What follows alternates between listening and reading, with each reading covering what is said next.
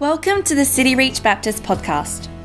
If you would like more information about the life of our church, please go to our website at cityreach.com.au or like us on Facebook.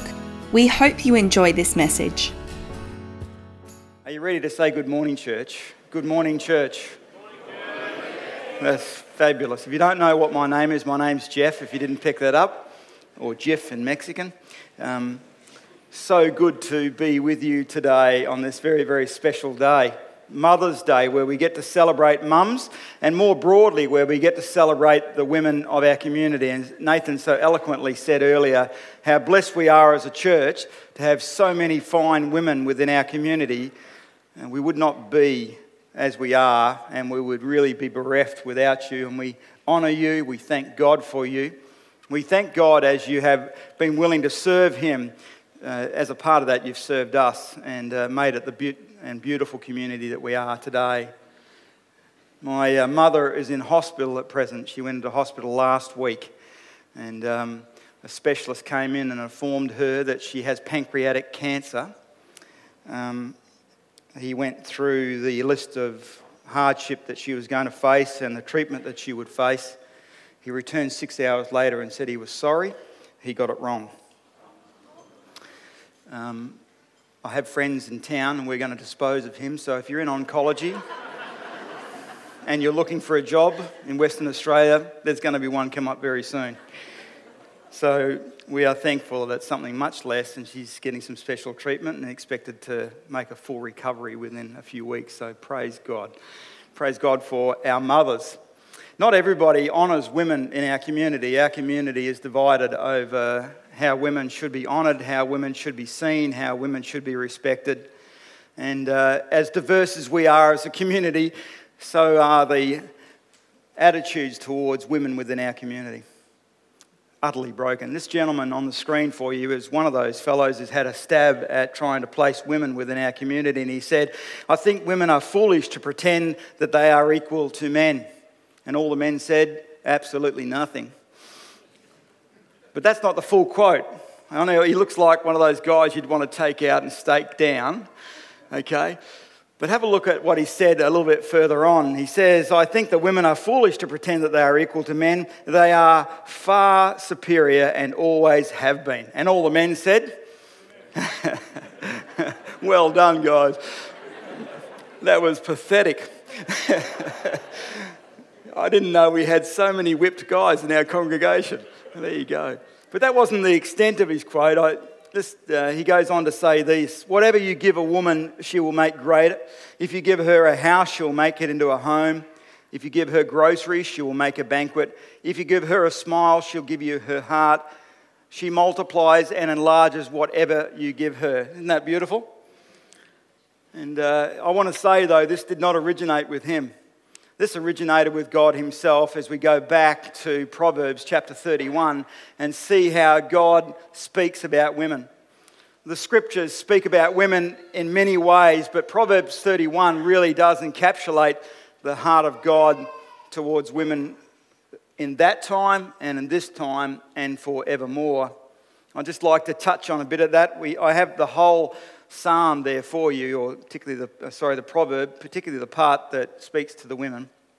He says in the beginning of that, an accomplished woman who can find her value is far beyond rubies. Her husband's heart trusts in her, and he lacks for nothing valuable.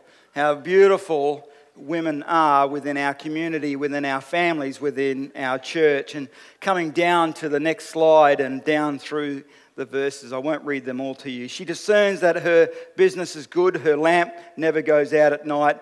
She extends her hand to the spindle, and her palm grasps the spinning wheel. She spreads out her palm to the poor and extends her hand to the needy. We are super blessed, super blessed to have women within our community that honour God in their lives and bless our homes, bless our church.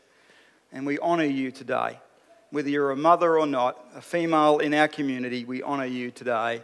Going down to the latter part of this beautiful proverb, she opens her mouth with wisdom. A lesson of kindness is on her tongue. She watches over the affairs of her household and does not Yeah, I've already preached this. And it's happened again. I didn't think I was going to do it this time. And she does not eat bread in idleness. Praise God for our women. I thank God for my precious wife and the blessing that she has brought to our home, the protection, the provision, and continues to do so. The scriptures show the value of women to God. It isn't true that women are more not valued by God, but it's actually true that God highly values women, and that's reflected in the Word of God. Jesus has a very, very clear message for all of you today. Not just the women in our community, but particularly our women, but all of us today, and that is that you matter to Him. From the very first word in the Bible to the very last word, as you track the scriptures through, you see the heart of God towards those whom He created. We learn in the beginning of God's word that He created us male and female, and as is mentioned earlier today, He created us equal. You matter to God. Now we experience this broken world because of the sin that was brought into the world through Adam and Eve. And that brokenness has reflected itself in a, a thousand different ways. And women have been the victim of that as we've lived, lived with the bigoted ideas down through the centuries of where women are placed within our society. But I want to say this to you. I want to say five, four things. I scratched one out because I've got too much to say, and uh, all of you want to go and break for lunch and have that beautiful, beautiful pork roast with the crackling on top and the gravy and the apple sauce and those beautiful roast pumpkin. You know, it's nice and soft, and you can just scoop it out of the skin. It's just I know that's killing you, and I'm glad. I want to say four things to you today. First of those is that society does not determine your worth. Society may have much to say about the role of women within our community. It may have much to say about your power or lack of power. And overlaid through all of our community and right through our nation and right through our world is full of bigots and idiots and stupid people who think they know more than the God who created them. But I want you to know that God says that you are not determined by what society says about you. God sees you as His beautiful creation.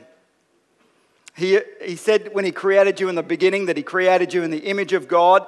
And as you read on in the book of Genesis, He says all that He created was very good. God delights in you. God sees you as part of that beautiful creation. You matter to God regardless of your position in life whether you're strong or whether you're weak, whether you work in a position of authority and you have the opportunity to move people around, or whether you work in a lesser field, from a societal point of view, I say that, not in God's eyes. Because no matter where you are, you matter to God and you are of great worth to Him. Do you remember the story of the woman in John chapter 4 at the well? It's called the Samaritan woman. She's not a Jewish person. And when we go back into Bible times, that designation is incredibly important. Samaritan women were considered by Jews to be completely worthless. A Jewish man would never speak to a Samaritan woman, would, would not even approach her because they were considered to be so lowly. So ignorant was the thinking at that time, and I will say to you that we have not progressed. But so ignorant was some of the thinking at that time that women were considered to be even lower than animals. So for a Jew to approach a woman, a Samaritan woman no less, was just mind blowing. And when you come into John chapter 4, we're not talking about any man approaching a Samaritan woman. We're talking about God in the flesh, Jesus Christ. Nothing that was created was created without him, everything was created through him. This is God approaching a woman at the well at noon in the middle of the day. And that has a story behind it because this woman was incredibly marginalized.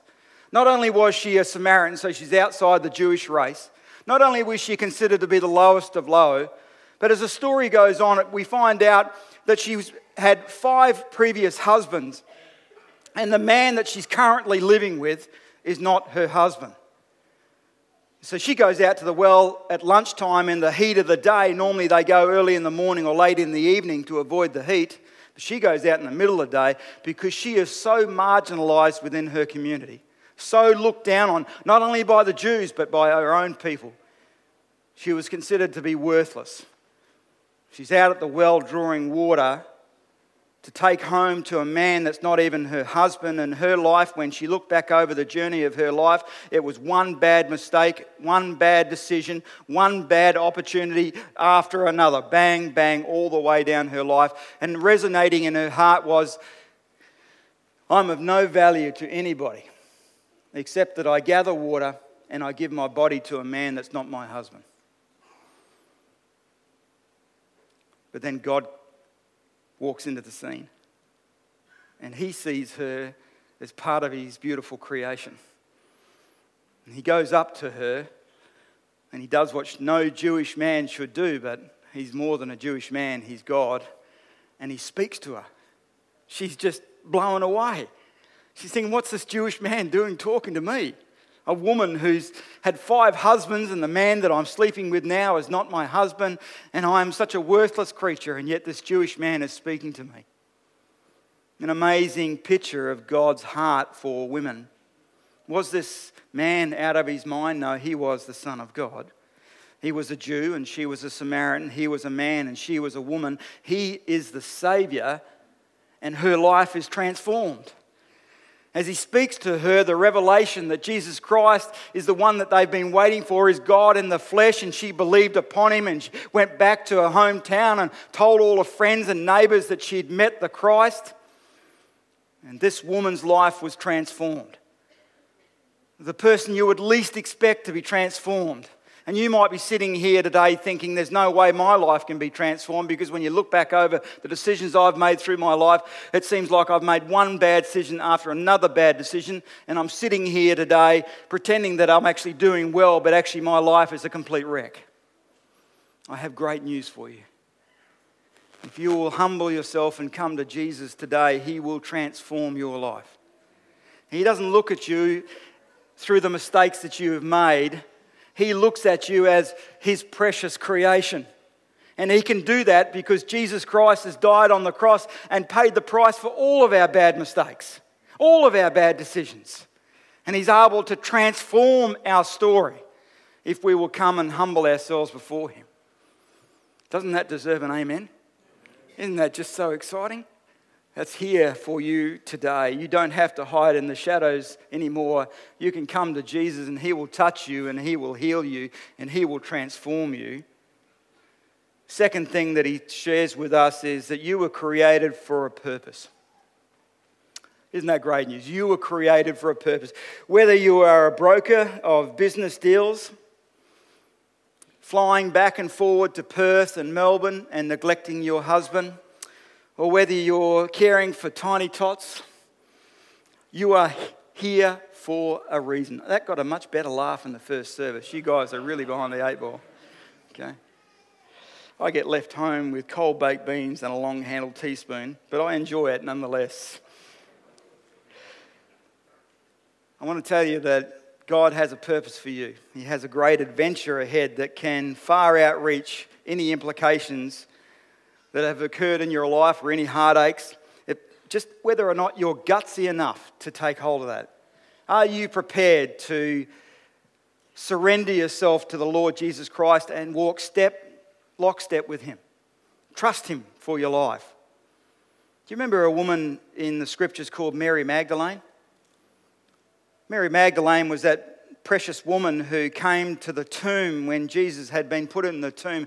And she came with the other Mary, and they bought spices because they loved the Lord Jesus Christ so much that they wanted to care for his lifeless dead body. And they were going to get the stone rolled back, and they were going to go in and they were going to embalm his body. But what you might not know, the love that this woman had for our Lord Jesus Christ came out of a broken life. She was a woman who was demon possessed. The only picture we really get of a demon possessed person in the scriptures is of a man later on in the, in the Gospels where we see this man demon possessed. And we get a description of him being naked, totally out of his mind, uncontrollable. They even tied him in chains and he could break the chains. This woman's life was utterly broken. She was completely trapped no one had an answer for her. There was no one within her church or her synagogue or her family or her community that could help her. She was trapped in a life that was going to go nowhere. But then she met the Lord Jesus Christ. And with a word and with a touch, her life was totally transformed. And this woman who would have completely marginalized became a critical part, a vital part of the Lord Jesus Christ ministry. The Lord Jesus Christ had a purpose for Mary Magdalene. He has a purpose for you, and He can touch your life and use you in ways that you never imagined. Have a look in your Bibles or up on the screen in Mark 16, verse 9. Now, when he arose early on the first day of the week, he appeared first to who? What? The first witness of God rising from the dead is a woman who was formerly demon possessed. Not enough that she was a woman in this society who had no opportunity or had no way of healing herself. She was considered to be so lowly within her community that she was not even allowed to be a witness in court because she couldn't trust the testimony of a woman. And yet, God looks at women totally differently. God says, I want the first witness of my resurrection to be Mary Magdalene, whom I healed from being demon possessed. If this was made up, you'd never choose Mary Magdalene. You would have chosen, chosen a, a, religious leader who had great authority. But you see, God doesn't need to lean on anybody else's authority, He has His own. And He loves so much those whom He created in His image. He reached out to Mary Magdalene this beautiful woman who had been released by the power of the Lord Jesus Christ. Are you here today and your life is totally bound? We don't call it demon possession today, but is your life a complete train wreck and you're feeling utterly trapped and you've knocked on every door that you can think to knock on and no one's been able to answer the brokenness in your life? I want to tell you there is one who can. And I want to introduce you to them this morning. His name is Jesus Christ. And He can transform your life. He is here today beckoning you to humble yourself before Him and to give your burden to Him. And He will take your burden and He will give you His Spirit and He will transform you. Isn't that awesome news? This is the power of our Lord and this is the love of God. Mary trusted the Lord Jesus Christ. What about Mary, the mother of Jesus? What an incredible, incredible call upon her life. This young girl gets a visit from an angel to say that she's going to be able to bear God the Son and that the Holy Spirit would uh, overshadow her and that she would conceive of a child. And we think, how amazing! This girl's life was about to be totally wrecked. She lived in a community where having a child outside of marriage was completely frowned upon. She would have been excluded from her religious community. She would have been shunned and embarrassed and shamed, and her parents wouldn't have known where to look. Everything in her society, everything in her upbringing, everything in her raising cried out, You've got to be kidding. But such was her trust in God, she obeyed him. And God used her as a vessel to bring into our world the Lord Jesus Christ in human form. And today we're the recipients of that. And millions before and millions to come. Because Mary trusted the Lord Jesus Christ. And you can trust him today. Will you lay aside your fears and choose to trust God with all of your life? Invite him in and be transformed like Mary Magdalene. Trust Him like Mary, the mother of Jesus, and be used powerfully by God to touch the lives of other people. So precious are women to our God because you see, it's not like you are an afterthought. You are part of God's precious creation, intimately designed by your Creator, created equal and beautiful and the pinnacle of God's creation. And grace, this third thing I want to say to you is grace was meant for you too. Isn't grace just the best thing getting around. Grace of God, the grace of God that knows no bounds, the grace of God that is not restricted by anything. Our lives oftentimes are full of mistakes. You've missed your flight, you've messed up a report that you were supposed to do for work, or maybe you forgot to put the kiddies' snacks in their little lunchbox and they got to school and all the kids were opening their lunchbox and your child opened their lunchbox and they had fresh air for morning tea. That's why they became a thief. They had to rob the other kids. You forgot to get morning tea ready for the soccer game. And they're only the little things that God's grace is there for you. You remember the story, if you come into John chapter 8 and verses 10 and 11, of the woman who was caught in adultery. This was not really about the woman, this was about the Pharisees and the Sadducees trying to entrap God Himself in a lie. They were trying to propose a question to Him where He would undo Himself, where He would reveal Himself as less than God. And typical of humanity, we use people instead of loving people. These wicked men came up with a scheme to entrap this young girl in adultery. And then, when she was in the act of adultery, they exposed her and dragged her out into a public forum.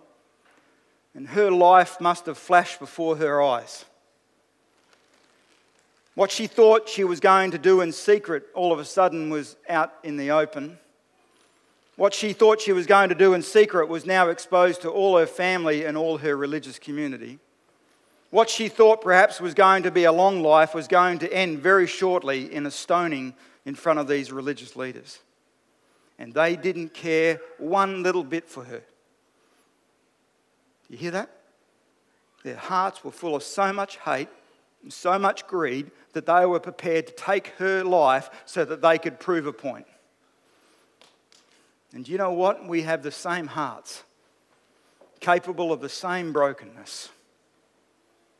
But then God shows up, and as he always does when he comes on the stage, he turns everything upside down.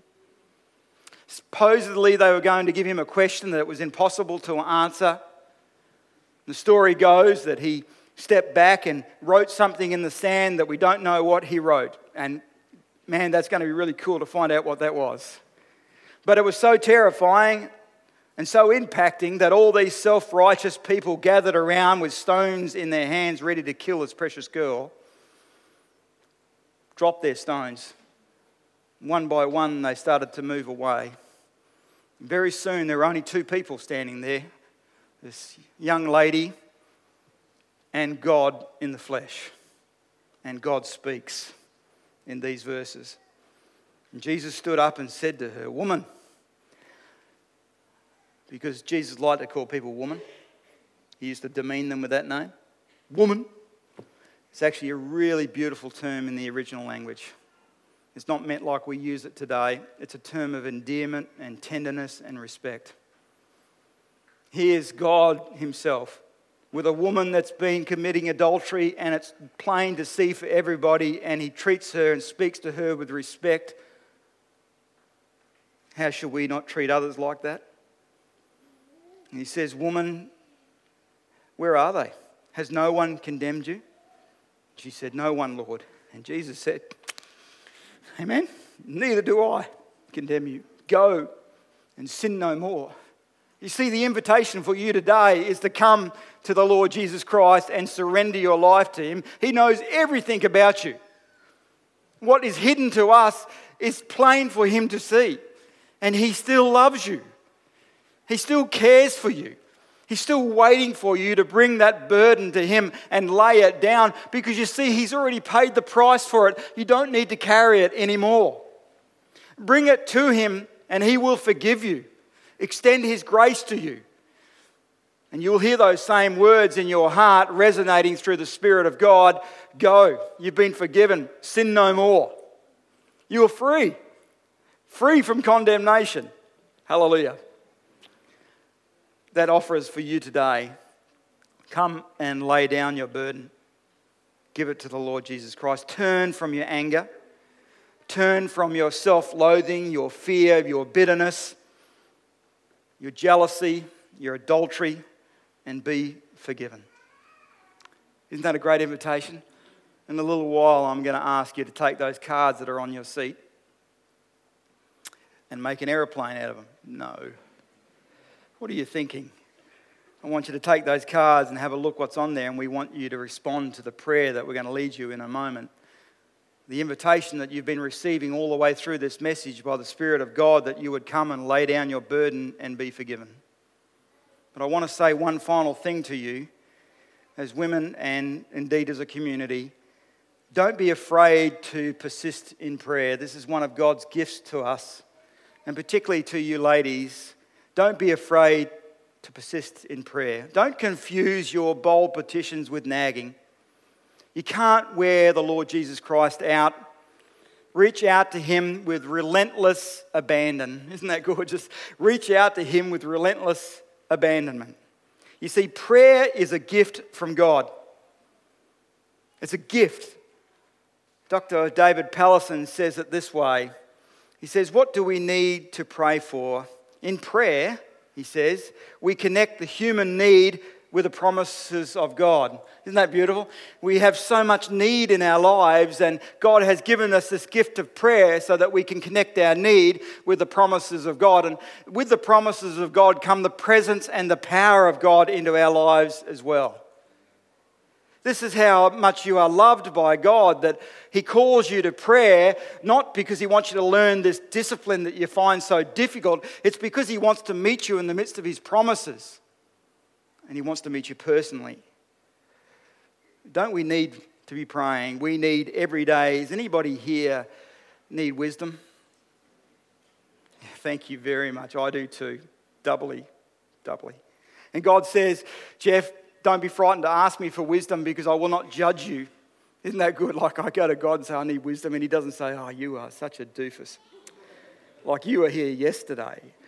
I mean, how much wisdom do you like? I know you need a lot. No, He says, Come to me. He said, I love it when you come to me and ask for wisdom because when you come to me in prayer and ask for wisdom, I can connect the promises of my word to you and you can meet with me personally and experience my power. Don't we need understanding? We don't need more information. I don't know if you've noticed, we've got the internet now, and we're no better off. In fact, we're a lot worse off. Vile filth, the information overload. We don't need that. We need wisdom and understanding, and you get that with God through prayer as we connect with His promises. We need power to live within our sufferings and afflictions God has not promised us in this world that's broken because of the sin from the garden that we will be alleviated of our sufferings and our afflictions. There are some who will live with their sufferings and afflictions until they're taken to be with the Lord. Some of us will suffer afflictions and penalties and difficulties throughout our lives. And God does not just pluck us out of those and wrap us in cotton wool and send us off into heaven. But what He does do through prayer is he meets with us personally through his word, and we are comforted and strengthened with the promises that he's made to never leave us nor forsake us. And even if our afflictions lead us to death, we do not face that on our own. We face that with him as we step in the twinkling of an eye from this world to his presence forevermore. Prayer is so needful. We need to pray because we need protection. We need forgiveness. Is there anyone here that does not need forgiveness? I need forgiveness for every step I take in my life. Every time I open my fat gob, every time I have a thought, I need God's grace and forgiveness. And you know, the amazing thing is, God's grace is already there for me. God's mercy is like already in front of me. It's almost like God knows I'm going to muck up because that's what God knows. God knows all things. Don't we need His presence? Don't we need His provision? Don't we need the hope that we get from enjoying Him? Don't we need that indestructible friendship of knowing God? Amen? Amen. And this God has given to us through the gift of prayer. I want to finish with this you matter to God. Did you hear me? You matter to God. All of you matter to God. Both male and female, God created us in His image, and He said it is very, very good. You matter to God. And in Romans 10, verse 13, we learn about the love of the Lord Jesus Christ. He says, For everyone who calls on the name of the Lord will be. Sounds like some of you are only just going to scrape in. Okay. For everyone who calls on the name of the Lord will be. Hallelujah. I need to be saved today. I trusted the Lord many years ago when I was a young man, but I have needed to be saved every day from that point. I have made so many dumb decisions through my life, and I have needed to cry out to God, please help me, God. Please forgive me for my sin. And sadly, tomorrow, I no doubt will be on my knees again asking God to save me. And I got a fairly good idea that you need the same. If you're willing to be humble enough, we could stand together and pray. Actually, I might get you to remain seated this time. Let's remain seated. Would you humble yourself before the Lord? And I'd like to lead you in prayer. After that time, I'd like you to take your pens, each one of you, even if you're just going to let us know that you're here today and fill out those cards on your seat. And then a little bit later on, we're going to collect those cards before we close. But let's bow our heads in prayer and ask God to save us. Would you pray with me? Father in heaven, we come before you, a broken people. We come before you and acknowledge that we need your wisdom and your power and your understanding. Father, for some of us like me, I can look back over my life and see the hundreds of silly things and the bad choices that I've made. And if I think a bit harder, I see how that impacts my loved ones and my family and my friends and my church. And Father, I need to offload that. I need to give that to you because I don't want that to be my future. So I humble myself before you and I give you my brokenness. I ask you to forgive me for my sin. I take the burden that I've been carrying for far too long and I give that to you because I know now that Jesus Christ has paid the price for me and I don't need to carry this burden anymore. I thank you that you love me I thank you that you have made a way for me to enjoy you. And I invite you into my life right now to be my Lord and my Savior, to take control of my life. Every part of my life I surrender to you. I thank you, God, for sending Jesus to die in the place that I should have died. I thank you, God, for sending Jesus to pay the price for me so that you could buy me back and give me a future and a hope, and forgiveness and joy and a home in heaven. I say thank you. I humble myself before you now. In the name of the Lord Jesus Christ, I pray these things. And all the people said, Amen. Amen.